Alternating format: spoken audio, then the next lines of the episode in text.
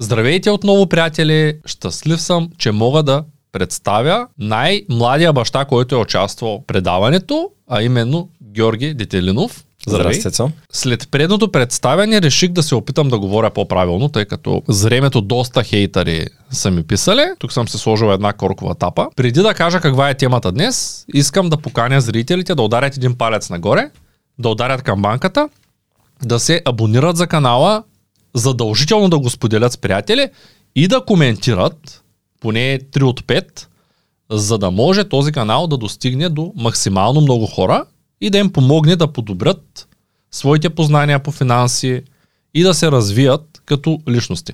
Благодаря ти, че прие отново поканата ми, т.е. Път, този път прие моята покана. Благодаря, че не прием... се самопоканих аз, да, не благодаря ти за което. Днес ще говорим по темата какво е да си млад баща и първия въпрос към теб е какво е да си млад баща? Ами, тук някакъв контекст да дам на зрителите, може би да, да кажа аз а, как станах баща. А, с моята жена се запознахме, когато аз бях на 18, тя беше на 23 или 24, по-скоро 23.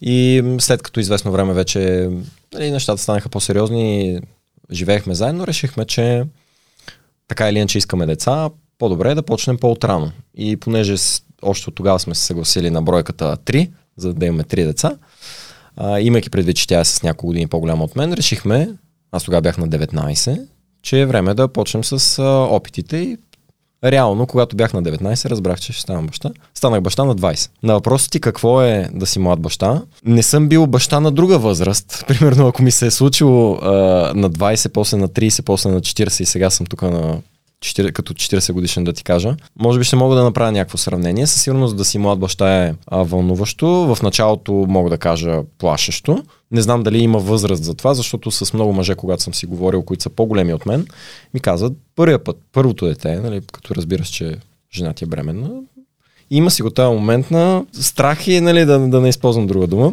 малко се панираш нали, от а, това нещо, защото колкото и да си го искал, защото при нас беше планирано, колкото и да си го искал, докато не се случи някакси не ти е реално.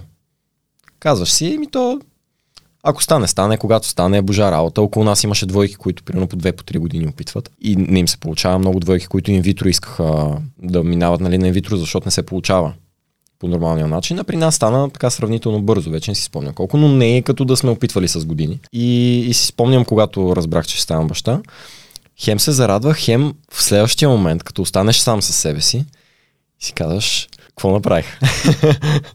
Но реално, вече когато полегне тая емоция, когато ти имаш достатъчно време за тия 9 месеца, докато жена ти е бременна, ти имаш достатъчно време да свикнеш с тази мисъл, да се подготвиш за това да станеш баща а, и поне психически да можеш ти да си така по-олегнал и да си една опора на жена ти, защото, особено ако и на нея е първо дете, нали, това е нещо ново за двамата, но със сигурност за нея е по изискващо от към усилия, от към нали, чисто и физически и психически. Така че съвет към младите татковци, бъдете вие опората, независимо колко ви е, може да ви е плашещо, но запазете а, спокойствие и бъдете опора за половинката ви. Независимо вие как се чувствате отвътре, вие трябва да... Може да споделите с нея, но като цяло трябва да сте опората, емоционалната опора в този момент. Какво жертва един баща, за да стане баща на 19-20 години? Какво ти си пожертвал като, като един млад родител? Аз забравих, бях се решил в началото на предаването да направя една вметка. Когато някой излезе и говори за дава съвети за това как някой да има семейство, успешно семейство. Това е нещо, което много лесно може да се обърне с краката надолу. С, с главата надолу и краката нагоре. А, защото ако да кажем ти си фалирал три бизнеса и си направил четвърти бизнес, който е успешен, се брои за успешен бизнесмен. Има много бизнесмени с фалити. Ето и Доналд Тръмп има фалит за милиарди. Но въпреки това го считаме като успешен човек. А, докато един човек, който да кажем има три деца от три различни жени и сега е с четвъртата, може в момента връзката му да е окей, но не знам дали такъв човек го броиш за успешен в семейен план. По принцип избягвам да давам съвети, които са свързани с семейство, поради много причини. Едната причина е, че първо съм много млад, за да се считам за опитен в, конкретно в тази област. Да кажем в бизнеса, вече имам 9-10 години активна работа като търговец, като предприемач и знам, че дори да се проваля, нещата в бизнеса са по-поправими, отколкото в, в семейен план, когато едно семейство се провали, като казвам провали, раздели или както искате нали, го наричайте, ти дори да направиш ново семейство, ам, някакси публиката не гледа с добро око на това да иска съвети от такъв човек. И затова аз искам да си направя една застраховка, че каквото и да се случи, нали, в моя личен план, не искам хората да взимат а, моето мнение в момента като някаква чиста монета или че моите съвети или мнението ми би работило за всяка връзка, за всяко семейство и за а, всяко дете, ако щеш, защото е възможно в някакъв момент и аз да се окажа от другата страна на тия, нали, които са неуспешните, не ми се иска, но а, мога единствено да споделям моя опит, да видя, а, да направя един анализ до момента какво е сработвало в, в личен план при мен и да споделя това. Това не значи, че ще работи с другите хора, единствено мога да споделя опит. Та въпрос ти беше какво съм жертвал. Точно така. А, на първо място, мисля, че съм жертвал онова чувство за безгрижност, което много младежи имат.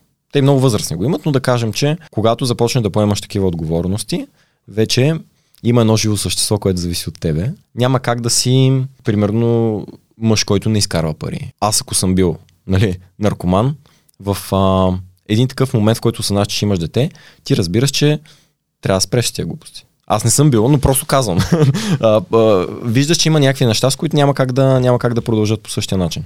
Сега аз мога да кажа, че съм водил сравнително такъв тих начин на живот. Не съм примерно, излизал по дискотеки или не съм бил такъв човек, който много да купонясва, че да съм се отказал от купоните, но винаги го е имало едно такова чувство на безгрижност, едно, абе всичко можеш да направиш когато си поискаш, без да се съобразяваш кой знае колко с другите хора. Докато когато станеш баща, а, разбираш, че трябва да се съобразяваш повече с детето ти, с жена ти.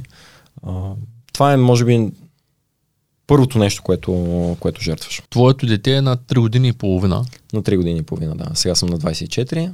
То се роди като бях на 20. Момченце.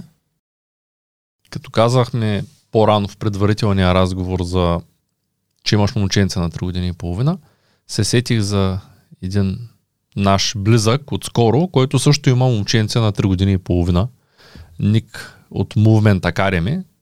Може би ти си го Попадаме, да. попадал ти. Той говори за боси обувки, за правилна тренировка. И при последната си визита в София, аз се запознах а, с него наживо и с сина му Майкъл. И ми направи страхотно впечатление колко много той се грижи като баща за детето. И още по-голямо впечатление ми направи, че когато той преподава част от тренировките, които, които записва за аудиторията си, той дори използва сина си за тежест. И го попитах, как точно се случва така, че ти да отделяш толкова много време на детето. Защото знам, че повечето млади родители, а не само млади родители, специално мъжете, някак се приемат детето като предмет в къщи. Не му обръщат внимание, не прекарват време с него, винаги са отдарени на някакви други техни занимания, хоби, работа, но с за детето съм забелязал, че много малко мъже отделят повече внимание, отколкото половинките им. В този случай е така. Той каза, сина ми е при мен, като време изкарваме повече, 70 към 30. Тоест 70% той е родителското тяло, с което сина му прекарва времето. Ти какво мислиш по този въпрос? Ами Аз мисля, че естествената тенденция, а, така, ако се отдадеш на това, какво ти идва да правиш, може би това е естествената тенденция, защото ние мъжете обичаме да се вглъбяваме в някакви наши неща. Постоянно имаме работа, постоянно имаме а, бизнес, който да движим, или имаме някакви интересни занимания и хобита. Особено пък докато детето е много малко, а ти няма какво толкова да правиш с него, което на тебе да ти е интересно. Първите две години, да, но на третата. Да, на третата вече, на третата вече има. Аз това, което забелязвам е, че колкото повече време минава, толкова по-интересно ми е с него и честно казвам, толкова повече време прекарвам, докато в началото първо бях казал, няма сменям памперси. А, Сменя ли памперси? Доброволно, да, накрая, защото като виждам жена ми колко е а, измъчена, примерно и недоспала от а, кърмене и нощни ставания и така нататък и си казвам, сега не съм толкова горд да казвам, няма да сменям памперси. Да, някакси, това е, това е често срещано, не мога да кажа дали е нормално, често срещано е.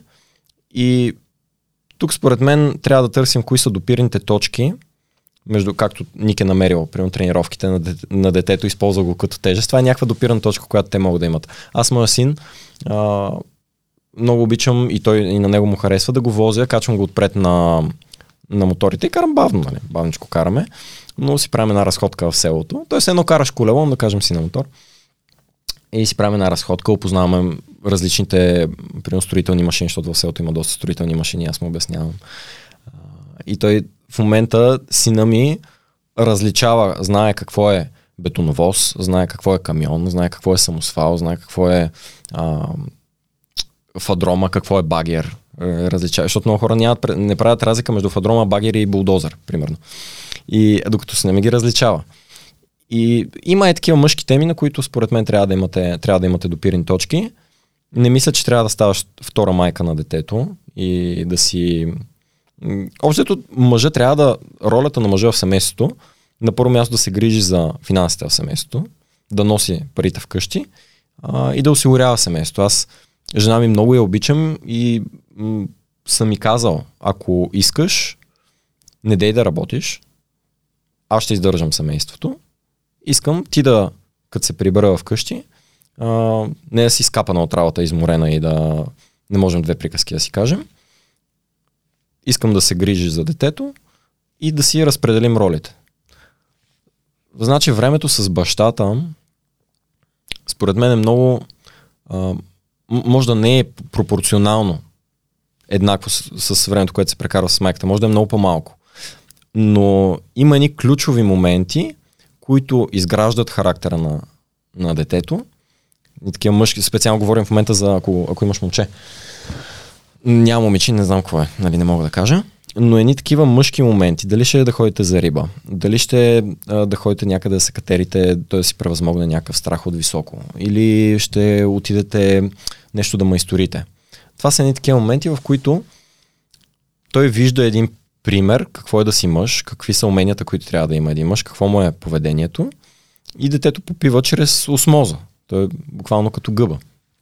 И се учи наблюдавайки. Та това ми е мнението. Не мисля, че бащата е задължително да прекарва толкова време с детето, колкото майката. Не мисля, че в семейство, в което мъжа издържа семейство, винаги това е възможно, но времето, което се прекарва, а, да, е, да е качествено. Не казвам, че аз винаги успявам да го правя. И аз някой път съм, да кажем, а, вглъбен в а, бизнеса или в телефона си, докато той е около мен и си играе, но се стремя да му осигуря достатъчно а, неща, които да са му интересни. Той, примерно, моя син много обича, много обича книжки. И в нас имаме толкова много книги. Той не, че може да чете, но ги разглежда и ги научил ги е на изуст повечето. Ги е запаметил. Аз не мога да запаметявам толкова добре на изуст. А, отделно сме с жена ми сме направили, купихме съседната къща и направихме една детска градина, която детска градина, там направихме много интересен въжен парк, където се закопчаваш се, децата ги закопчаваме с едни обезопасителни седалки, имат въже, отгоре тролей, по който минава въжето. И реално детето като го закачиш там, направено е така, че да е безкрайно. Реално се върти в един правоъгълник. Катери се, спуска се, катери се, спуска се, катери се, спуска се. И ти, примерно, през това време ти можеш да си вършиш твоята работа, но въпросът е да му създадеш на детето среда, така че то да се развива, докато ти си някъде другаде. А да не е, тати гледа матч, детето е на таблета или на телефона и нищо не прави. Те и доста майки казват, аз отделям цялото си време за детето, а 50% от времето е цигара, кафе и сериал. В тази връзка, като каза, че си говорил с твоята жена да не работи, ако иска, не мислиш ли, че е малко ограничаващо ти да вършиш каквото си искаш, а жена ти да стои в къщи, гледайки детето, готвейки, чистейки и това да е целият живот. Не е ли малко спиращо нейното развитие? Защото, да кажем, моята половинка не иска да спира да работи, дори в момента сме в преговори за дете. И те приключиха преговорите успешно, но а, тя казва така, аз не искам, понеже вече има едно дете, и тя го е преживяла, казва, аз не искам отново две години да не правя нищо. Не искам две години само, не знам дали си запознат, сега интересен, такъв интересен въпрос, който ще ти задам. Знаеш ли колко часа на денонощие една бременна жена, т.е. една родила жена, кърме? Средно. Колко часа на денонощие? Вчера го научих. Може би 8. Да. 8 часа на денонощие тя кърме. Тоест, за тях е убийство. През, 8 през, часа. През 3, през 3 часа по 1 час. Да, ако имат 8 часа кърмене, 2 часа смяна памперси, още 2 часа някакви други дейности, де, действия свързани с детето и като изключим, че те не могат да спят много малко деца са така, че да можеш да спиш 8 часа плътно, почти няма, както и да го захранваш, то даже май, май невъзможно. То поне след, най-малко след, т.е. най-много след 3-4 часа ще ревне, че е гладно. Няма как да стане. Има някакви деца, които спят цяла нощ. Чувал съм. И аз съм чувал. Виждал Добре. съм, но няма. Виждал съм, но няма. Тоест това е като сух, да. Разбрах ти въпроса, да. А, сега, първо мисля, че в природата на жената е да роди. И мисля, че в природата на жената е да роди повече от едно дете. А, ако погледнеш и ако си си говорил с по-възрастни жени, които вече са извън детеродна възраст, които няма деца, ще виж, че те поудяват. А, не искам да обиждам някоя жена, която няма деца е извън детеродна възраст, нали, времето си е минало и тя е останала без деца, но в един момент тия жени наистина м- те започват, по мои наблюдения, да имат а, някакъв вид психически разстройства. Защото те разбират, че завинаги са пропуснали един шанс, който им е даден от природата и те не са, поради една или друга причина, не са а, имали деца. Не казвам, че е невъзможно някоя жена да си е добре с психическото здраве и да няма деца, но казвам, жените, които аз съм срещал на, на такава възраст, които няма деца, нещо отвътре ги гложди и психически те не се чувстват добре и имат ам, определено някакъв дискомфорт психически. Мисля, че в природата на жената е да роди повече от едно дете ам, и мисля, че ролите трябва да бъдат разпределени. Зависи от жената. Има жени, които са с по-изразено, а, то да виж как дори го наричаме, по-изразено мъжки характер, т.е. иска да ходи да работи и да заема някаква част от живота и да бъде заета с по-мъжки роли. Не казвам, че жената не трябва да работи, но просто а, аз давам на моята жена опцията, ако иска да не работи. Тоест не казвам задължително не работи и стой си вкъщи. Освен това, а, вкъщи ние си имаме помощничка, която идва да, да чисти. Не изисквам от жена ми нали, постоянно да е чисто. Общо взето, тя си е... Не... Им, купил съм и кола. може да, ако иска да пътува някъде, може да ходи да пътува. Просто моята жена е такава, че тя по-скоро обича ам, обича спокойствието, не обича да е сред много хора, не обича да е а, тя, примерно, може да обича да е център на внимание, но примерно да си качи нещо онлайн, някое видео или снимка а, в такъв тип внимание, което да привлича върху себе си, но в среда с хора не е такава, която да и липсва, примерно, че не е отишла на дискотека или на, на друго такова място. Няколко пъти, тук последната година сме ходили по някакви концерти участия, тя се ме е викала с нея, защото не иска да е, не иска да е сама там. Та, предполагам, че има различни видове жени. Мисля, че жените, които искат много да работят а, и не им е толкова важно да имат деца, ще им е трудно да имат щастлив, щастлива връзка и щастливо семейство. Просто все едно един мъж да не му е толкова важно да работи и да изкарва пари. Нали? То си има някакви роли, които трябва да... Ако искаш да имаш машината да върви, всяко болче трябва да си изпълнява ролята. Доста поучително. А какво смятат зрителите, нека да напишат в коментарите.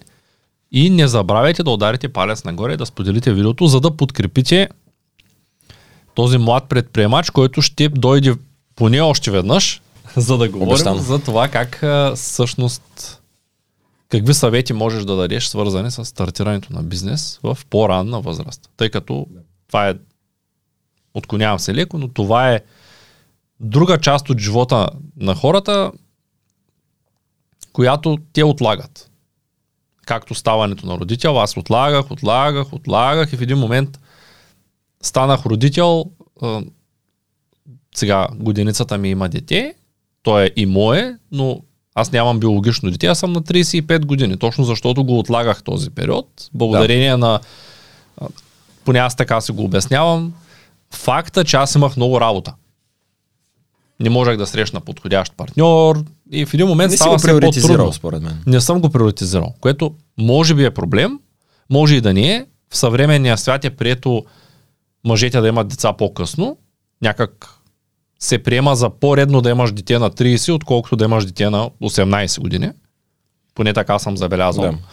Което според мен също не е правилно. Някой може да се чувства добре да има дете на 20 години. Няма нищо лошо в това. Добре, а, в тази връзка следващият ми въпрос е как се планират децата? Как се планират? Ти планирал ли си първото дете? Планира... Не мога да кажа, че е непланирано, в смисъл да кажа, че е било нежелано. Тоест съвсем съзнателно сме правили опити. А, планировката в какъв аспект визираш? Планировка? Каква финансова планировка? Казваш?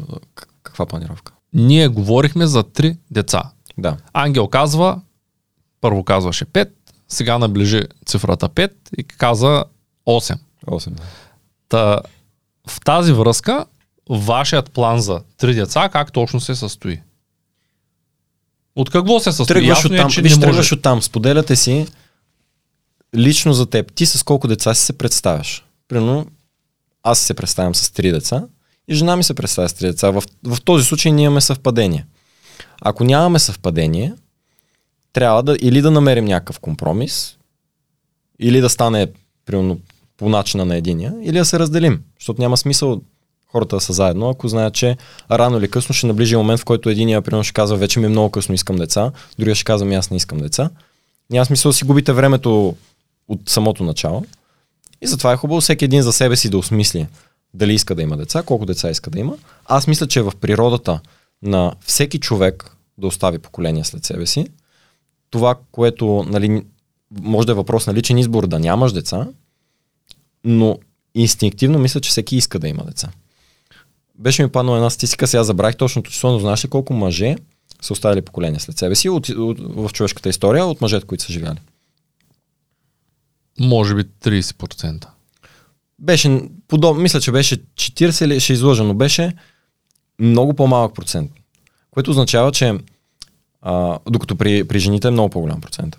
Което означава, че за една жена да има дете, като цяло е лесно нали, да намери някой да, да й направи дете. Но за един мъж да направи дете на някоя жена, това означава, че този мъж малко или много изградил някакви качества в себе си, нали, говорим ако не е инцидентно, просто да си правил секс с някоя непозната и да й направиш дете, но да имаш планирано дете с някоя жена, за мъжа, може да се каже, че е постижен, защото той е трябвало да извърви определен път и да израсне като личност, за да може да го иска някоя жена, защото донори много, нали, донори на сперма много. Много, много хора биха направили дете, а, но въпросът е, коя жена ще ги иска, нали, като дългосрочен партньор. Та, това те питах нали, за, за процента, дали знаеш, защото а, няма как за мен един мъж да е успешен, ако той няма деца. Има една много интересна книга, която не знам дали си чел. Може би не си я чел. Вие четете много от Together, но чел ли си The Rational Male на Робо Томаси? Чувал съм я, но не съм я, не съм я чел. Те са няколко издания. Книгата е точно за отношенията между мъжете и жените, като според мен някои неща са доказани, други не са доказани. Има доста интересни факти в книгата. И защо го казвам? Защото там има точно това твърдение, че мъжа, за да бъде... М- знаеш, в миналото ние сме били в племена. Да. И в племето е, вожда на племето е имал възможността да спи с всяка една от жените на племето. В кое племе? В племената, които са били хората. Сега не съм сигурен дали Да, българите според са мен е имало различни, различни видове структури обществени, но да В- кажем, че В повечето случаи, добре, в миналото, нека да перефразирам това, което казвам. В миналото един мъж, за да бъде апетитен за една жена, така да го нарека, е трябвало да бъде силен, смел, да може да осигури храна. И тогава жената, след като той успее да осигури подслон храна, да убие животното, да бъде бърз и така нататък, жената го е гледала за годен за разплод. да. И тогава съм сигурен, че повечето от децата са били от по-малкия процент мъже спрямо съвремието. Тоест, ако сега 40% от мъжете успяват да създадат поколение, то тогава да кажем дори е бил 20%. Защото по-слабите не са успявали да се котират. От там го казах, че в племената е, може би не във всички племена, прав се, масово вожда на племето е можел да спи с всяка жена. И това е било нормално, защото той е най-силен, той ги води, той успява да убие животното, той разпределя накрая храната. Е, Тези, които са най-силните, винаги този, който държи храната, държи и възможността да вземе всяка една жена. В съвремието обаче не е точно така. Той за това, според мен, света не, не върви добре. След малко ще те попитам в тази връзка какво мислиш ти. Има хора, които по нечестен начин успяват да изкарат пари. Успяват да си купят жилище и автомобил, успяват да привлекат жена, която също няма много ценности. Тя вижда в тези хора, имам няколко такива а, близки, не мога да ги нарека приятели, но хора с които се познавам от години, които имат добра професия. Давам пример. IT специалист, който взима много добра заплата за чуждестранна фирма, той физически не е горен да кликне и да се изправи, да се завържи обувките, обаче има възможността да осигури на жена си къща, личен автомобил скъп и така нататък и тя е с него.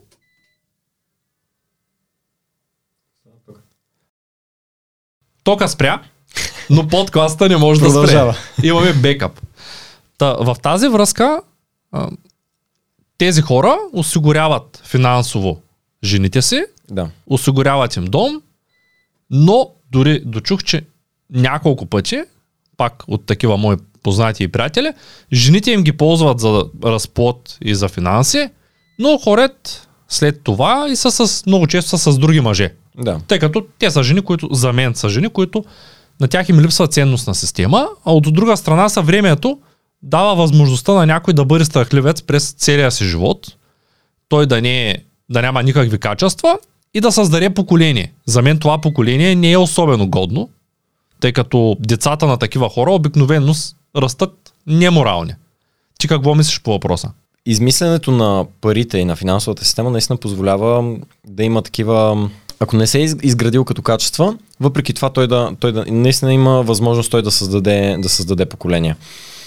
А, но ако една жена е искрена със себе си за това какво иска, м- тя няма да направи компромис да си хване мъж, който отговаря само на критерия пари, а ще си хване мъж, който да бъде, да отговаря на по-голяма част от критериите, които иска. Какво правим сега с тока? Продължаваме. Добре, а, светлината, окей ли? Не ни пречи. Добре. А, аз а, много често се шегувам, че най- най-лесно е да спиш с а, обвързана жена. Защо? Ами, защото повечето са неудовлетворени от връзките си и търсят альтернатива.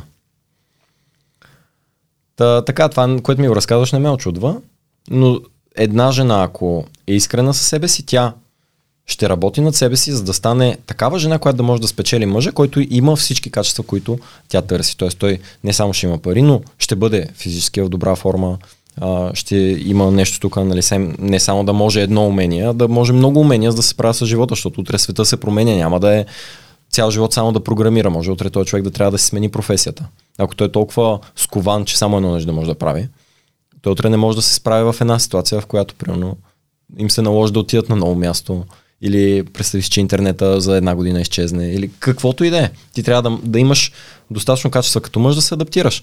И ако една жена работи над себе си, тя ще може да бъде с такъв мъж и няма да има нужда да търси а, други мъже на страни. Защото по принцип в природата на жената е да бъде с един мъж. Добре. Това е нещо, тема върху която мога да поспоря, тъй като точно Роло Томас се твърди, че една жена вика по време на полуфакт, в повечето случаи, за да привлича подсъзнателно другите индивиди.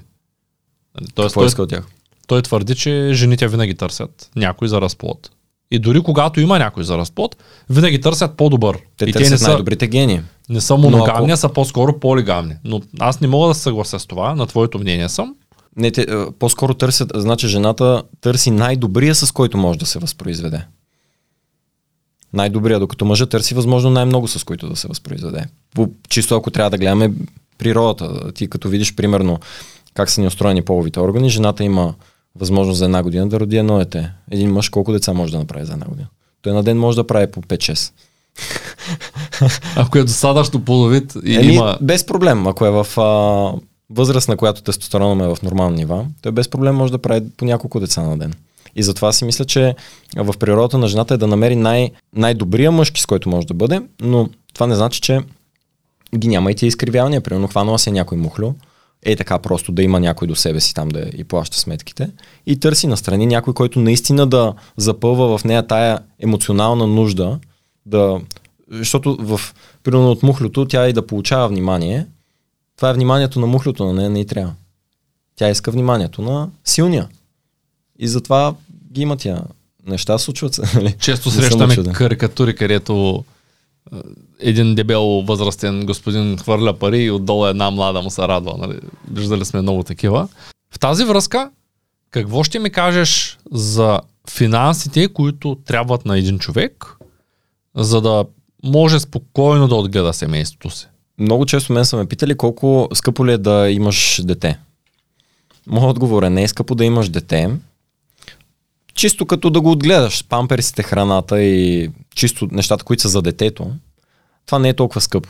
Скъпото е да съхраниш себе си в процеса и ако искаш да изградиш една система, структура от хора около теб, които да ви помагат и да по някакъв начин да облагородиш средата за това дете, това е скъпо, защото ето ние, например, направихме цяла детска градина до нас. А, къщата, която я купихме с сената къща, направихме на детска градина. Това са ресурси, това са, примерно трябва ти и хора. Тия хора постоянно им, им се плащат заплати. Отделно, ако в някакъв момент искате, примерно, някой да помага в домакинството, защото ти ако жената се грижи за детето, пък да трябва и къща да оправя, и са няколко деца, малко трудно да се справя сама. И ако няма баби, които да помагат, трябва да си наемете или помощничка за вкъщи, или дете гледачка да гледа децата, пък майката да мие чините. Общо взето. И скъпото е не толкова памперсите и храната или а, нещата, които пряко отиват за детето. Скъпото е а, инфраструктурата около това дете, за да не останеш ти в един момент без дъх и без капчица свободно време и да загубиш себе си и своите интереси в единствено в някакви битовизми.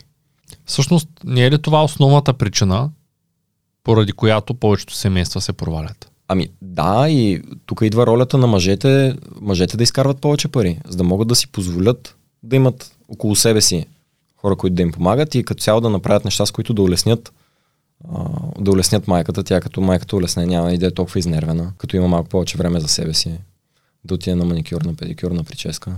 И тя ще се почувства като човек и вкъщи ще е по-добра обстановката. така разсъждавам аз. Може след години да разсъждавам по друг начин. Случва ми се. Мисля си ги нещата по един начин. След години си гледам някое видео. Си казвам, гледай съм бил.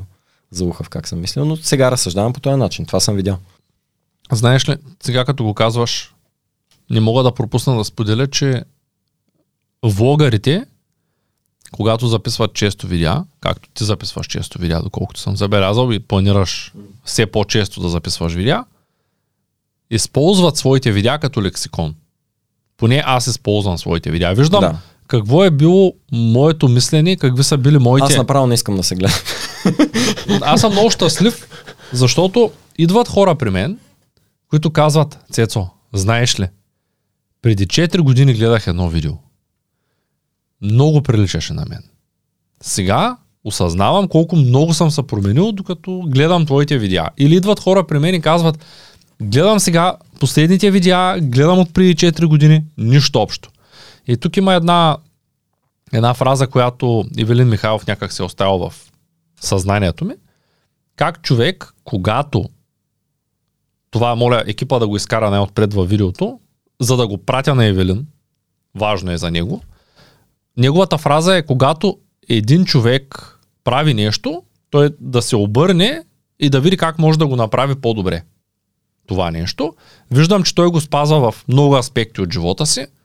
Пропуска аспекта с YouTube канала, в който той за 13 години не е променил нито звука, нито картината, нито дори да изреже началото, да започва с интересни неща самото видео и това му играе лоша шега, но ако човек постоянно анализира себе си във времето, той напредва. И можем да използваме нашите стари видеа точно като лексикон. Бизнес модела се променя, пазара се променя, хората се променят и дори в тази връзка сега искам да ти задам още един въпрос. Мислиш ли, че защото знаеш, че преди време, за да запалиш огън е трябвало доста време да отделиш. Сега Какво става значи с да запаля запалката. Да запалиш огън, за да сготвиш. Ага, да имаш при... Да, да, да. Да имаш огън. Да, да, да. Просто е, сега става с запалка. да. Това улесняване не прави ли хората по-слаби и семействата и те по-слаби, тъй като по статистика над 80% от семействата се разделят. Предполагам с примера за огъня визираш улесненията на съвременния свят Да. и това, което да кажем, надгр... ние са ни дали предишните поколения, за да имаме по-лесен живот днес. Да, преди 200 години не е било възможно един мъж да се разплоди, ако не е можел да стои на кон, докато държи лък и да убие дивеч. Нали, това не, мог, не знам как се го представят хората, как един човек, докато е на кон, стреля по друго животно, което се движи бързо, той се движи бързо, има мускули, може да се прецели и да отрепи прасето, да речем. Това е било нормално. Сега е нормално един мъж да не може да се завържи обувките, да се наведе, обаче да е в, да кажем, адвокат, стига съм дал пример с тези IT специалисти, какъвто съм и аз, да кажем е адвокат добре платен, да не може да се завържи обувките, да не знае как се пуска печката, да няма никаква идея как се коли кокошка дори, и този човек да е на висока позиция в обществото. Всички да казват, а той е адвокат, той хори с костюм, той е много хубав човек. А той да е супер слабак и ако случайно спре тока да умре след 3 дни от глад. Между другото, знаеш ли костюмите как са измислени? Как? А, едно време, за да се отличат от а, простата прослойка на черноработниците, земеделците и тия, които си цапат ръцете, а, са направили дреха, която да бъде абсолютно непригодна за какъвто и да е вид физическа работа. И това е костюма. Чудесно, благодаря ти. и по този начин, като видиш един човек, си казваш, този има пари, огажда си. нали? щом носи костюм, значи е от тази част на обществото. Да се върна на въпроса ти, със сигурност ни е направил по-мек, по-меки като хора. Най-доброто, което според мен можем да направим е не забравяме тези първобитни умения за палене на огън, за бивакуване, за как да си, примерно да си подбираме храна от природата, било то да убиваме животни или да познаваме растителните видове. А, но това е нещо, което реално няма как живота ти да мине в това, а е нещо, което е хубаво да имаш като бекъп умения, да си способен нали, да ги правиш тия неща и оттам нататък като човечество, като общество да надграждаме, защото ето виждаш примерно тия технически, а, този технически напредък ни позволява да летим в космоса, позволява ни да опознаваме нови територии. Ако го караме само на начина по който сме живели там първите не знам си колко хиляди години, няма да има а, нищо вълнуващо в бъдещето, към което да гледаме. Но да, мисля, че ни е направо по-меко и трябва да си върнем тия умения. Особено, нали, той и жените, примерно, колко жени в днешно време могат да плетат. Ако сега няма откъде да си купят дрехи, колко жени могат да си оплетат а, дреха. Аз на ден бях изумен да видя, че жена ми може да плете. Тя като малка се е научила, гледам я плете и си викам, браво бе, няма да останем без дрехи сега, ако спрат доставките на дрехи. А между другото да се научиш да плетеш не е трудно. Аз също мога да плета.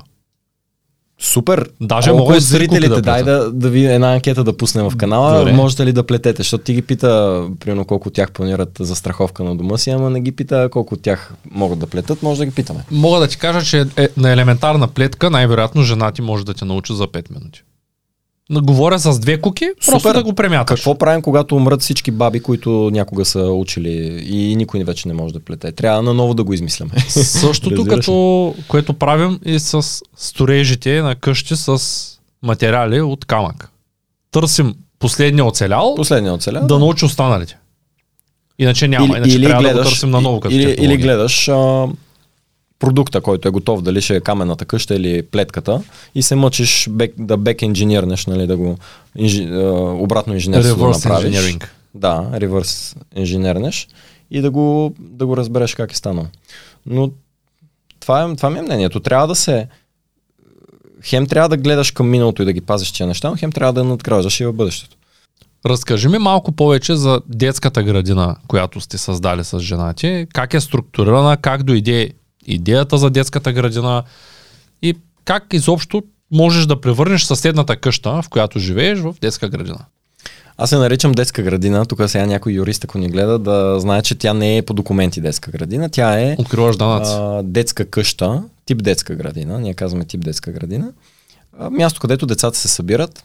Има хора, които са, м- би казал, много добри в гледането на деца и някои от тях имат конкретни направления, в които ги обучават децата примерно музикални занимания, куклен театър, такъв тип, защото тя е за... Тоест тя е образователна. Абсолютно. И сме направили по начин, по който да може един родител, като си остави детето, да знае, че неговите деца ще бъдат не просто гледани, а ще бъдат развивани. Защото едно е някой да ти гледа детето, аз сега мога да те гледам цял час тебе, да те гледам, обаче ако не направя нещо, с което да си взаимодействам с теб така, че да те развия, единствено ще съм те гледал. И в много от а, учебните заведения се случва точно това. Независимо дали става дума за а, детски градини, училища, занимални и тем подобни. Места, където просто родителите се отървават от децата си за няколко часа да могат да поработят или да си свършат нещо тяхно. Общо взето в това са се превърнали съвременните такъв тип заведения, детски заведения учебни. А, идеята на тази детска градина е цяло жена ми е организира, нали аз с каквото мога помагам финансово, толкова не се занимавам с организацията на детската градина, но тя е направила, комбинирайки няколко различни метода. Сега не разбирам толкова много от тях, но съм чувал, говорят за Валдорф, за Монтесори, за различни методи, които са нашумели напоследък последните няколко десетилетия в отглеждането на деца. И съответно хората, които работят там, те са обучавани по този начин и се грижат за децата. Нали, по мое мнение, суп, супер интересен и забавен и ангажира за децата начин. Отделно, аз мисля, че в началото на нашия разговор казах, направихме един въжен парк, но ние там, освен въжения парк, ние сме сложили един огромен батут, на който децата да могат да скачат. Сложили сме футболна, футболна врата. Всичко това, имайки предвид, че има детски градини, които нямат дворове в а, съвременните градове има детски градини, които водят децата за ръчишка и хващат до някаква най-близката площадка, която има направена там от общината. Но има детски градини, които нямат дворове. Докато ние имаме огромен двор около 2 декара, който граничи между другото с оранжериите на Ивайло. И ако си идвал, може да си надникнал там, ако си минал зад оранжериите. Аз мисля, че дори сме били и сме играли на вашата детска градина. Футбол. Не, на мястото, където се катерят децата и минават от едно на... Е, си се катерил ти? Не, децата. Децата, да. Съм Да, да, да, между другото, да, жена ми беше казала, че, че сте идвали да. на този въжен парк. И А въжения парк близо ли е до футбола? Въжения парк, Тъй като по може би принцип, не съм по принцип забелязал. частта, където играехме футбол, ние я направихме на въжен парк, сега е останало по-малко пространство за футбол.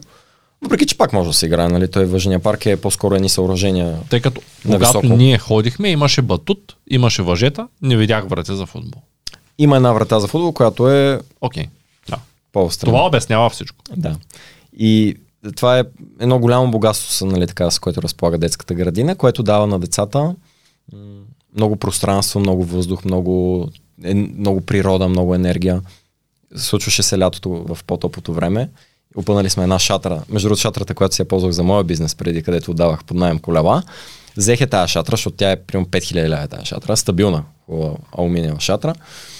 Сложихме във двора и децата на обяд много пъти спяха на двора. Което не знам в някоя детска градина децата на обяд да спят във двора. И то на чист въздух, защото в града и да спят на двора, по-скоро може да се задушат.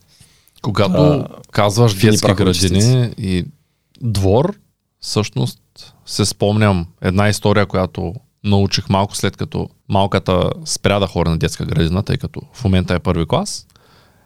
Тоест потвърдихме я малко след като. Имахме някакви подозрения, че така се случва, но а, в някои детски градини не им дават вода, защото ако пият вода, децата трябва да ходят до туалетна. А когато децата са малки, понякога те се изпускат. И тогава трябва госпожата да им сменя гащите. И за да не сменя госпожата гащите, и за да спести детската градина от вода, защото и тя струва пари, някак се успяват да оплашат децата. Ти знаеш, че е много лесно да накараш едно малко дете да мълчи за нещо. Успяват да накарат децата да не споделят на родителите си и малката сподели след като спря да хори на детска градина, че никога не са е давали да пие повече от една чаша вода на обяд с някакъв плод, каквото ядат по обяд. Това е. Те да им забранят и да дишат, защото може да кихнат по тази логика.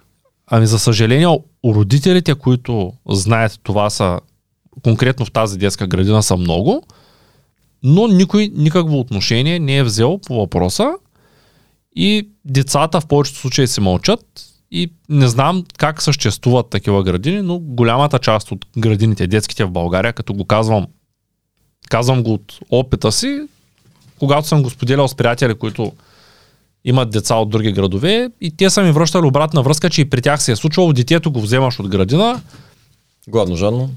много, много, много жадно. И дори някои забелязаха след като им казах, че това се случва и казаха, добре, отиваме, пращаме инспекция, започваме от някъде да го ровим този проблем, Защото е нелепо заради една чаша вода детето да стои жадно, а ти може би знаеш водата как се отразява, липсата на вода как се отразява на капацитета на мозъка. Буквално кастрират децата от интелект. Ами, С на мен жена ми разказа една история за Варненска детска градина, където, а, понеже знае се откъде се поръчва храната, която се носи там. И им идват на проверка и те поръчват, в дните в които има проверка, поръчват двойно повече храна. Което в един момент какво се оказва? Те просто стандартно родителите си плащат за храна, детската градина поръчва двойно по-малко порции и дават на децата по-малко храна. това е реален случай. И въпреки това, това си е някаква топ детска градина във Варна, която си продължава да си съществува, защото има огромен недостиг на детски градини. Аз се възхищавам на жена ми, понеже тя по принцип, когато живеехме в София, тя имаше бизнес с агенция за дете гледачки. И тя работила с много хора, които се грижат за деца. И се възхищавам за това, че м- има такъв подход към децата. И това беше една от причините толкова да я харесам за дългосрочен партньор, е, че тя просто има добро отношение към децата и добра представа от детската психология, детската психика и в какви ситуации, нали, как трябва да се действа. И много пъти аз си мисля, че нещо трябва да се направи по определен начин. Тя ме вижда и след като ми е ситуацията, сядаме и обсъждаме, примерно тя ми дава обратна връзка. Аз си казвам защо мисля, че така съм го направил, обаче тя ми обяснява, не виж, примерно в детското развитие, мозъка по този и този начин се развива в тази възраст. Това е по-важно в момента. И много е, трудно е да намериш наистина хора, на които да си довериш, да си довериш децата и да знаеш, пак казвам, че не просто ще оцелеят обезводнени или просто ще бъдат гледани, а място, на което тези най-ценни оформящи години да бъдат използвани по правилния начин. В тази връзка знам от предното ти го- гостуване, че не подкрепяш университета като инстанция, освен ако не се налага, и не подкрепяш хората да учат нещо просто за да го научат, а по-скоро трябва да имат желание, мотивация, план, за да го учат. Конкретно нужда от даденото знание, да. Ти мислиш ли, че е редно децата ти да не ходят на училище? А, не знам дали е редно, но все още в няколкото години, които ми остават, докато сина ми стане на такава възраст, на която другите деца тръгват на училище, мисля за варианти как, как да бъде обучаван, дали аз, дали да наема екип от учители, които да обучават нашите деца и да не посещават тези стандартни занимания. Тук много хора ще кажете, да, ама те там си намират приятелчета, те там си имат социални контакти, как ще го оставиш детето без социални Точно контакти? това ще кажат. Да. Сигурен съм. Точно това ще кажат. Реално, ако се замислим как са, как са израствали децата преди, понеже връщам те пак за племената, има една такава теория, изчисление, не знам точно как да го нарека, че хората сме свикнали да живеем в общности, племена до 150 човека. Реално тези 150 човека не са 150 човека, те ги бяха числили в взаимовръзки. Те са някъде към 20 000 връзки, взаимовръзки между различните хора. Над тия бройки ти вече почваш да забравяш имената на хората, кой на кого какъв е. А, или мозъкът ти вече става трудно да следи обстановката около теб и а, в днешно време този свят, в който ние живеем, чисто природна, нас не ни е заложено да живеем в такива големи градове, общества, всичко над 150 човека. В един момент нашия мозък го възприема като непознат, нали, непознати хора. Непознат... И, а непознато значи стрес. Не казвам, че децата не трябва да имат срещи с непознато, но казвам, че реално на децата не са им нужни а, 300 деца, с които да общуват в някое училище, за да чувстват, че имат среда. Ти, ако си спомняш колко приятели си общува в училище, били сте примерно 5-10 деца максимум, които сте си били някаква групичка и сте правили нещо, ритали сте топка, карали сте колела и така нататък. А реално детето, естествено, че е хубаво да посещава непознати среди, хубаво е да ходи на събития, където примерно има непознати деца, но за да се развива правилно това дете, според мен не са му нужни супер много деца около него. Ако има своите братя и сестри и в а, селото или мястото, където живеете, има още няколко такива семейства и тия деца растат заедно, аз мисля, че те дори ще изградят едни много по-трайни приятелства, отколкото на място, където големия град, постоянно, знаеш, родителите някой път си местят децата от един квартал до друг квартал и ти не можеш да, да установиш такива трайни приятелства. То тази гледна точка, ако детето се а, отглежда в такава среда и съответно след една определена възраст, примерно взимаш го заедно с теб като баща, а, водиш го на различни срещи, бизнес срещи, да общува с клиенти, вкарваш го в семейния бизнес, вкарваш го по някакъв начин да е ангажиран с не само с връзници, но и с възрастни хора, непознати. Мисля, че това дете ще израсне като едно абсолютно социално адекватно дете. Това е, да, по-сложно е за изграждане, не е като готовото решение да си пуснеш децата по парзалката на образователната система, но е, според мен, една альтернатива, която си заслужава да се обмисли. Сега сигурно много от зрителите ще кажат, на теб ти е добре, ти си в неофит, там децата селска обстановка, така по-малък. Неофит град или село е? Село неофитерски. Окей. Село е, то започна да прилича на град последните две години, затова вече започнах и да Не го бъркам. Така. Та, ще кажат, ти си окей. Но във връзка с това ще вметна една история. Пак Ник, на който сина му е на 3 години и половина, който е изключително общителен и не хори на детска градина. Защото баща му го среща постоянно с хора, с които работи, с децата на хората, с които работи. Ето ни още при първия контакт заедно решихме да поканим Ник да дойде с сина си, докато ние сме някъде след София, имаме малко работа в София, ние да вземем малката и да могат да си играят. Тоест, още при първия ни контакт ние установихме, че е много подходящо нашето дете да играе с тяхното дете, защото детето е изключително позитивно, изключително комуникативно, изключително добронамерено. В същото време е много вероятно, ако човек се пусне детето на детска градина и там знаеш, че е много важна родителската среда, каква е, да има повече деца, които да имат лоша родителска среда. Добре, да не казвам лоша, враждебна. Т.е. там родителите да имат търкания, някакви проблеми, било то финансови, или пък да нямат достатъчно пространство за да живеят, да са в достоен апартамент с три деца, двама души, което често се случва в България.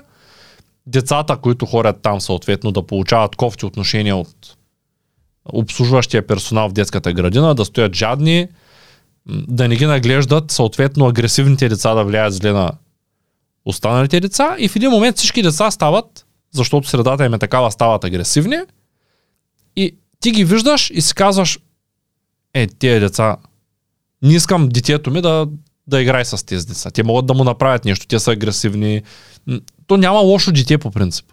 Не знам, забелязал ли си, че лошо дете няма. Но има деца, които в лоша среда просто започват да правят неща, които не осъзнават, че не ще са добре. извадиш от детето, защото всеки човек има в себе си добро и лошо. Въпросът е кое ще провокираш, кое ще се проявява. Тоест, в тази връзка и аз смятам като теб, че човек може да стига да има достатъчно желание и да обърне достатъчно внимание на тези деца, които създава, може да направи така, че децата да нямат нужда от детска градина. А и ти казваш, а, добре му е на Георгия в Неофитерски, ама аз не съм бил в Неофитерски. Аз бях в София и се преместих на другия край на, на България. Не съм... А, Роден там. аз нямам нищо общо като цяло с Варна. Защото това е нали, област Варна. Аз нямам роднини във Варна. Имам роднини в други краища на България, но специално във Варна нямам близки. И просто съм видял съм място, което се развива и съм решил да се преместя там, да градя там. Защото едно е да градиш сам, друго е да градят много хора около тебе и заедно да правите нещо. И така, ето примерно съседа ми е Цецо с Розариума. Ние тук излиза всичките, че сме съседи. Ивайло ми е от едната страна, Цецо ми е от другата страна. Как да не ти гостувам? Знаеш ли, А. това, което казваш, извинявай, че те прекъсвам, това, което казваш е много важно. И аз за това искам да го вметна, че средата я правят хората, които живеят.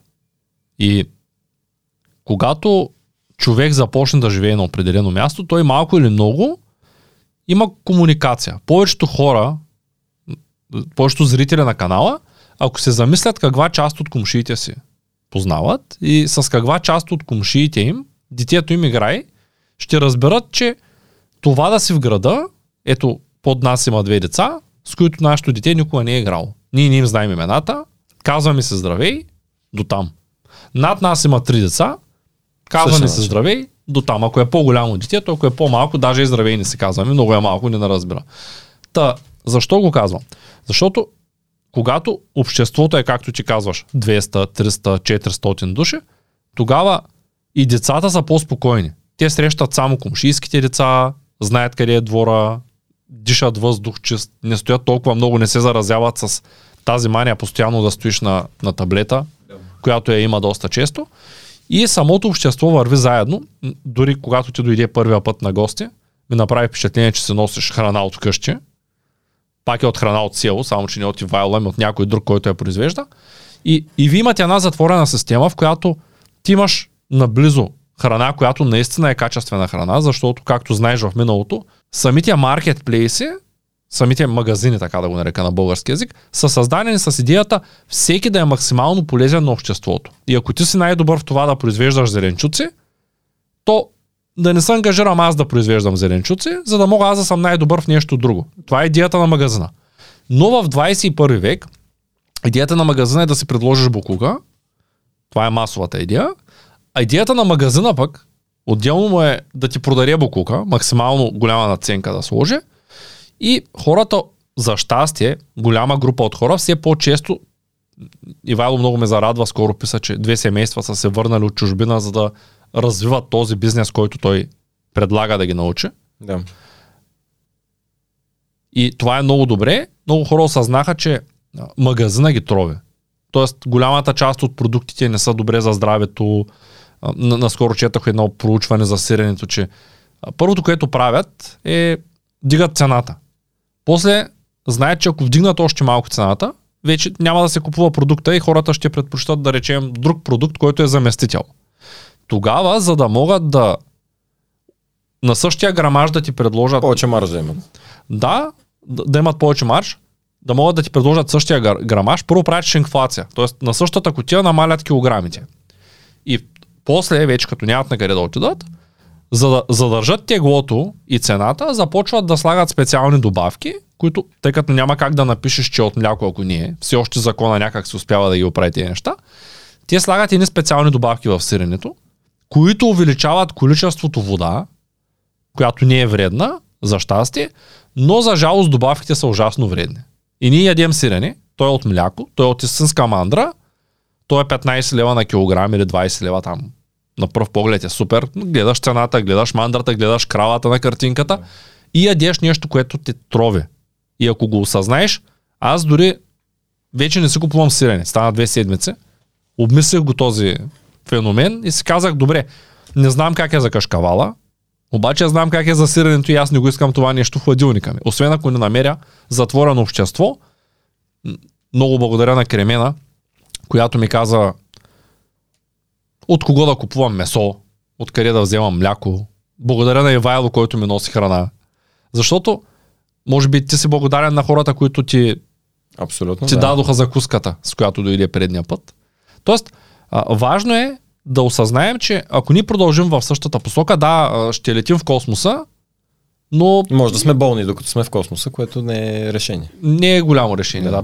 Изгубваме баланса. И ти като казваш а, общност, да намериш общност или че ние сме затворена система, тук това означава не, че ние сме затворени към външния свят и все едно сме някакви сектанти, които не приемат а, нищо извън а, тази екосистема, означава, че имаш някаква форма на независимост и на качествена храна или каквото друго искате да си развиете във вашата общност, която си зависи от вас. Единия, примерно, произвежда зеленчуците, другия ги доставя и третия ги готви, примерно. А, или имате си, примерно, да си имате независим енергиен източник. А, ти заговори за комшиите. Е, ти видя сетих- какво стана малко да, по-рано. да, преди малко ни спря тока. Ще разкажа една история от преди няколко дни. На нас ни спря тока в къщи, а, понеже не го бях платил. Това а, редовно изпускам да платя някоя сметка и те им спират тока. И обикновено го пускат. А, всъщност защо бях забрал, защото преди го спираха на две неплатени сметки, а сега са ми ни го спряли на първата. Защо неплатена не ги плащаш автоматично? трябва да ме научиш как. Добре. Обичам такива улеснения. След този Аз ги подкаст- питах, каза, питах, питах а, Енергопро, мога ли да ви предплатя да ви дам примерно 5000 лева напред и да не го мисля за няколко месеца или една година напред, да не го мисля тока. Не, няма как да стане. Добре, сега специално за зрителите направя, ще направя едно бързо отклонение. Аз използвам EasyPay. Това не е платено видео като реклама. От години таксата им е, ако ползвате EasyPay, задължително ползвайте българска карта дебитна на българска банка, защото таксата става плюс 5%. Аз няма да забравя. Таксата плащам, за чужда страна имаш предвид. да, плащам ток около 600 лева, тъй като плащам моя и на родителите ми едновременно от EasyPay. Супер лесно е. Добавяш си, да кажем, казваш сметки, сметки за електричество, избираш си дружеството, номера от касовата бележка на ЕОН, да речем, или там, който ти е доставчика на електричество, и автоматично ти добавя абонатния номер. И на телефона ти излиза нотификация, имаш да плащаш. Влизаш да плащаш, Има а- приложение на EasyPay ли? да, да. И PayBG. А, влизаш, само трябва да си регистрираш дебитната карта и да потвърдиш едно номерче от банкомат. Еднократно. Регистрираш после сметката еднократно Супер. и после всеки Ами- месец излиза. Та да кажа нещо важно, плащам 600 лева сметка и понеже съм с чуждестранна карта, ми взеха някаква колосална сума, може би беше близо 70-80 лева за превода. А обикновено на за да не подведа хората, ще кажа, че таксата е много ниска. Нещо от рода на плащането на една сметка за електричество, ако е 200-300 лева, е около лев. Да. Което е много по-ефтино ти, ако си с автомобил, ако си с автобус, дори, дори да живееш до Да ходиш, да, касата, времето да ще го отделиш. половината част да отидеш и да се върнеш, е много повече. И по този начин, когато си добавиш всички сметки, аз даже се очудвам, че ти си финансов консултант и не искаш... Между другото, много, не, е, не, много че е не странно. искам, не, че не искам, просто няма, няма кой това да ми го покаже. Да, но, много е странно, защото виждам, че във вашето общество това с IT-то липсва, както казах по-рано за Евелин. Тоест, той е много силен в бизнеса, обаче има някакви дребни детайли, които някак си ги пропуска. Някак си не го интересуват, неглижира ги. И... А те са важни. Аз, аз съм много много, важни. за и е, в моя бизнес аз инвестирам много в софтуер. Инвестирахме много в сайт, инвестирахме сега, правим една резервационна система, доста влагам в софтуер и съм за тия неща. А, просто трябва си някой като тебе да... хора. Да. Да, иска да ти кажа за Ивайло, докато не съм си забрал мисълта. Сп- Спира ми тока. Обаче Ивайло има генератор. И даже той ми звънна. Явно на него нещо му изписва. Вика, имаш ли ток? И аз викам, не, нямам ток. Ти имаш ли ток?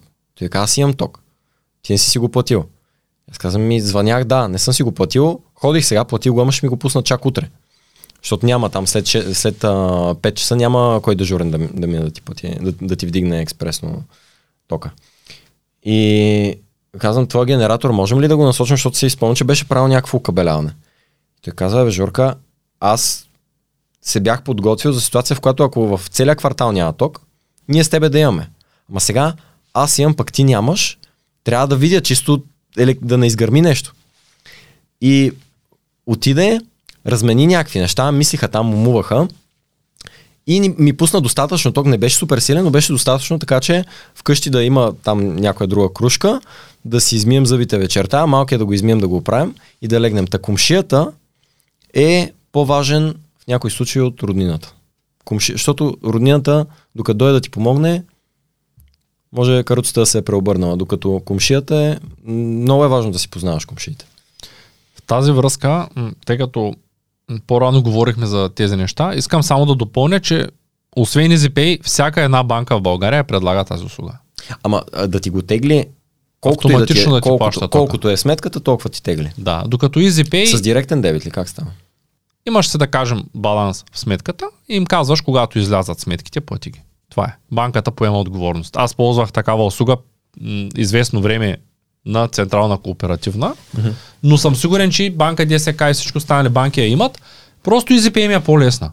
EasyPay има всичко, EasyPay ми дава а, нотификация, свикнал съм с EasyPay. А, там може би не съм сигурен дали можеш да научиш EasyPay да ти ги плаща без да гледаш, но то излиза ти неплатено, излиза ти като нотификация, изпращат ти имейл, ако желаеш, и ти просто влизаш, маркираш, казваш плати, питата с каква карта, ти казваш да кажем банка ДСК, тая ми е картата, и ти взема да кажем, ако са 5 сметки, 3 лева такса и толкова. И това е Много супер, защото аз по едно време буквално бях назначил човек, който да ходи да ги плаща, да ги следи и да ги плаща. да усложняваш нещата, ще ти да. покажа след подкаста. Така, а, дай да се върнем на децата. А, как един родител, който вижда, че му липсват достатъчно финанси, може да осигури децата си по-добре. Тъй като много често хората забелязват, че имат недостиг на средства, тогава, когато вече е късно, когато детето се е родило, когато все по-малко са спали през последните месеци, физически все по-малко енергия имат, започват да виждат и финансовите проблеми Да. Как според теб един родител може да реши този проблем? Вече станал е родител, не си е направил сметката, ипотеката му е твърде висока, инфлацията го е хванала. Ти като, като човек, който планира живота си, как, как би помогнал на такъв човек? По какъв начин? На първо място, е, човек трябва да осъзнае, че неговите доходи не са нещо фиксирано и това, че той има някаква представа за себе си, за това какви доходи изкарва или какви доходи има, е нещо, което подлежи на промяна.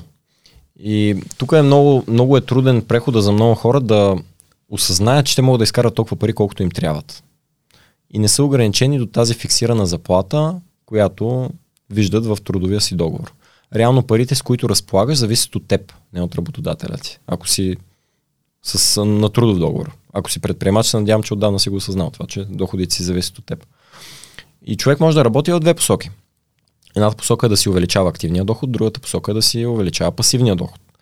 И тези две посоки, те не са взаимно изключващи се, обратното, те си помагат една на друга, а, защото когато един човек, а, да кажем, намери начин да изкарва ни 500 хиляди лева допълнително на месец, този човек може да започне да инвестира, може да също така той може по принцип да ползва и кредитиране за да инвестира и да си увеличи и пасивния доход.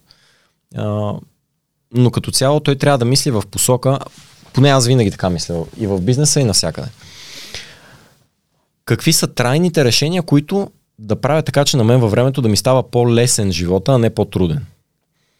А, това мога да ти дам пример с, с бизнеса ми. Има много решения технически по моторите, които са краткотрайни. И ние можем да ги направим тия решения, но те не решават генерално проблема.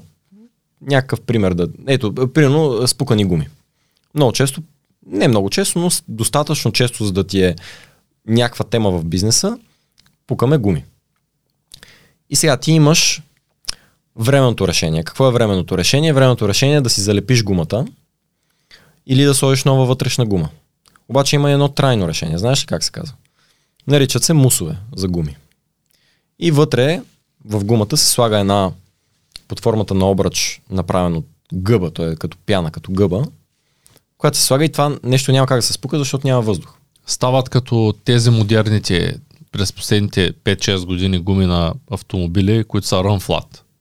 Ами Така не, ли? рън, Да го рън флата разберам. идеята е, че като се спука, може да го караш още не знам си колко километра и да не се убиеш. Не е ли много твърда тази гума? Не. След като и сложиш Не, това дори нещо. мога да кажа, че е малко по, така седи по-мека от, от нормалното, но това ти го давах като пример, че с, по този начин ти намираш дългосрочно решение на твоя проблем. И утре на теб ти е по-лесен живота.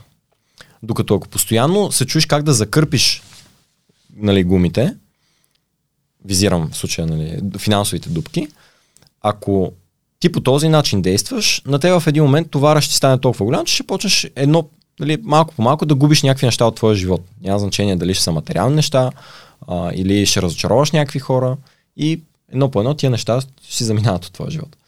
И затова на хората, които им е трудно финансово, първо трябва да осъзнаят, че те са отговорни за своите доходи. Те могат да работят в две посоки. Едната е като стават по-полезни и увеличават ефективността си, да изкарват повече пари активно. Другата посока е да работят по финансовия си план и в насока инвестиции, как да си осигурят и пасивни доходи. И не е а, изключено да ползват кредитиране, защото така ли иначе те ако не си управляват добре финансите, в някакъв момент ще им се наложи да ползват кредитиране, повече хора го ползват за потребление. Нека да изпреварят събитията, да го ползват това кредитиране, но да направят някакво вложение, което да им носи пасивни доходи, да им така малко по-широко да им стане около врата. И така, това е което, което аз мога да дам като съвет. Иначе, ако искат конкретни действия, трябва да седна с човека и да видя в неговия живот какво има, което. Тук е момента и аз да направя една реклама. Ако пък искат да научат повече за финансите, съвсем скоро стартира нашето обучение по финансова грамотност, където научават, в което ще научат как работят финансите, как да планират своето семейство и деца, как могат да използват кредита в тяхна полза, Да. Ще научат какво е инвестиция и какво е спекулация. Тези, които може би знаят или някои хора не осъзнават, че покупката на жилище за живеене е инвестиция, да речем. То е малко спорно. други пък я купуват с цел да отдават под найем, но краткосрочно, после да продадат, правят някакви спекулации, купуват неправилни активи. И благодарение на този курс, поне за мен, аз съм в курса от 4 години, откакто го има, поне за мен в този курс научих много неща, които правех като грешки. Може би, ако се следил видеята, си виждал, че аз съм инвестирал много в криптовалута преди време, копачки съм създавал, какво ли не съм правил. Курса ги казваше тези неща, че може би не са най-добрия вариант. Дори на първото обучение, на което бях на Together преди години в София на финансова грамотност част първа, За коинтите. да, няма да забравя как излезе Ивелин Михайлов и каза, абе, криптовалутите не са най-добрият актив. Аз не бих инвестирал там. И, и аз си казах, той пък тък му бях сгубил копачките. Той човек сега... Спирам да го слушам. Не, не, просто казах сега, аз вече съм го започнал този бизнес. Но, но наистина за тези, които искат да научат как да си направят финансовия план и мисля, че това е доста подходящо. А, Благодаря ти, че беше мой гост отново.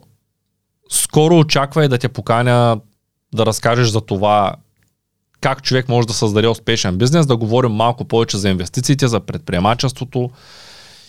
Но преди това искам да поканя зрителите да гледат предното видео, в което ти разказваш и им даваш някои насоки, както и ги каниш, ако искат да се присъединят към твоя франчайз. Супер. Благодаря ти отново за поканата и се радвам да се видим пак. Аз също.